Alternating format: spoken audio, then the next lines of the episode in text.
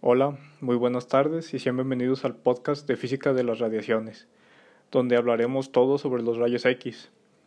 Vamos a ver cómo se originan, las instituciones que regulan a estos, los tipos de radiaciones y vamos a hablar un poco sobre lo que es la física. Hola, muy buenas tardes y sean bienvenidos al podcast de Física de las Radiaciones, donde hablaremos todo sobre los rayos X. Vamos a ver cómo se originan, las instituciones que regulan a estos, los tipos de radiaciones y vamos a hablar un poco sobre lo que es la física. Entonces tenemos que para poder hablar de los rayos X, primero tenemos que entender lo que es la física. Esta es una ciencia que va a estudiar los fenómenos naturales, dándoles explicación mediante postulados y leyes que los justifiquen. Eh, hay cuatro términos que son como la base de la física los cuales serían el espacio, que es un lugar donde ocurren todos los eventos y donde se van a posicionar todos los objetos que hay tridimensionales. El segundo concepto sería el tiempo, que es una magnitud física que va a medir y va a separar en secuencia a dichos acontecimientos. Luego seguiría la materia, que es todo lo que ocupa un lugar en el espacio. Por último tendríamos el término de energía, que va a ser la capacidad de la materia para realizar cualquier trabajo. Ahora que comprendemos estos cuatro términos, podemos pasar a hablar sobre las ramas de la física. Empezaríamos por la física antigua, que son los registros que se tienen desde los sumerios, los egipcios, los árabes y los griegos. Pasaríamos a la física clásica, donde se medía lo que se veía únicamente a simple vista.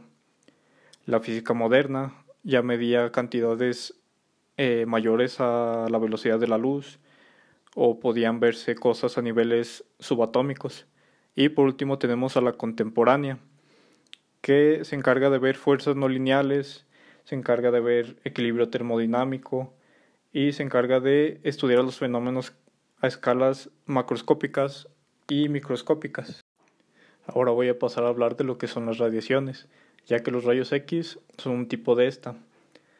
Me gustaría empezar con el tipo de clasificación que son de tipo ionizante y no ionizante. La no ionizante es un tipo de radiación que no es dañina para los seres vivos.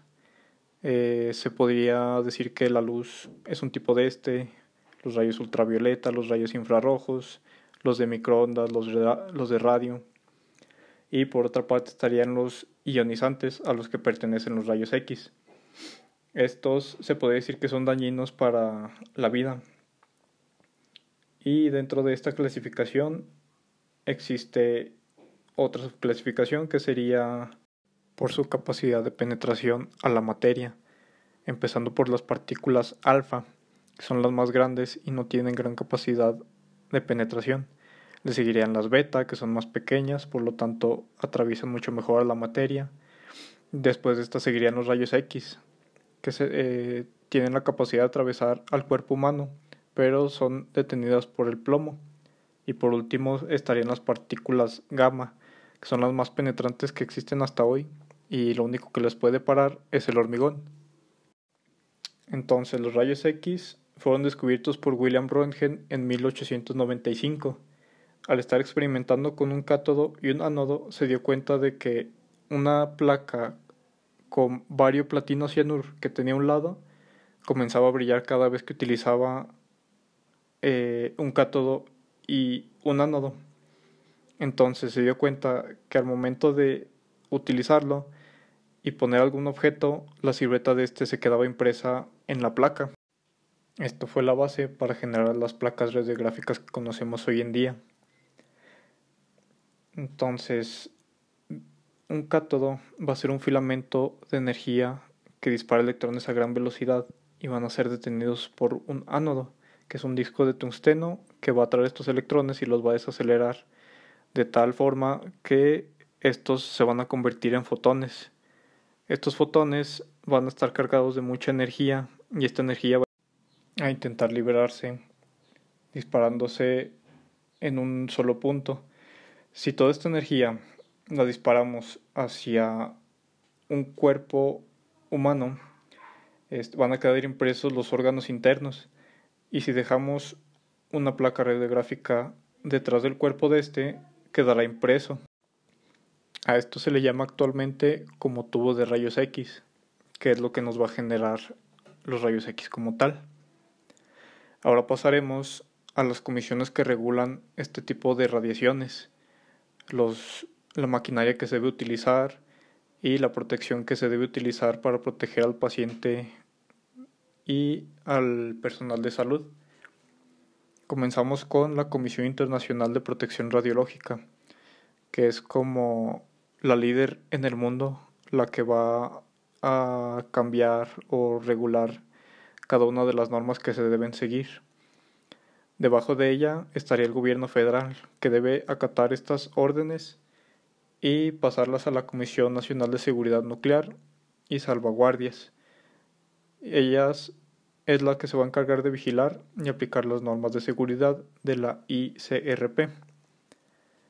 Debajo de ella estaría la Secretaría de Energía, quien autoriza la construcción y las instalaciones radioactivas, expide autorizaciones y licencias. Debajo de ella estaría la Secretaría de Salud, quien va a regular el uso de la reactividad con fines médicos, eh, así como el caso de la aplicación de los rayos X y diagnóstico. Debajo de ella estaría la Secretaría de Trabajo y Previsión Social, quien va a vigilar el estado de las instalaciones radiactivas y el tratamiento del personal.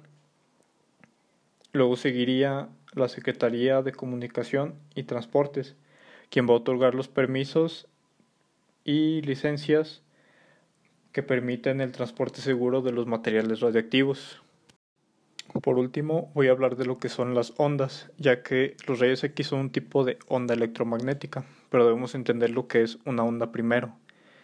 En física se utiliza la palabra onda para designar la transmisión de energía. Eh, se trata de una perturbación y una, agitación que se desplaza en un ambiente determinado. Eh, cuando pase lo va a afectar, pero una vez que pase va a dejar al ambiente tal cual estaba. Sus características es que va a tener una amplitud que corresponde a la altura de cada oscilación. Tendría también una longitud de onda que mide la distancia entre dos oscilaciones. Y por último tendríamos a la frecuencia, que van a ser el número de oscilaciones por segundo y su, se medirían en hercios. Eh, esta es inversamente proporcional a la longitud de la onda.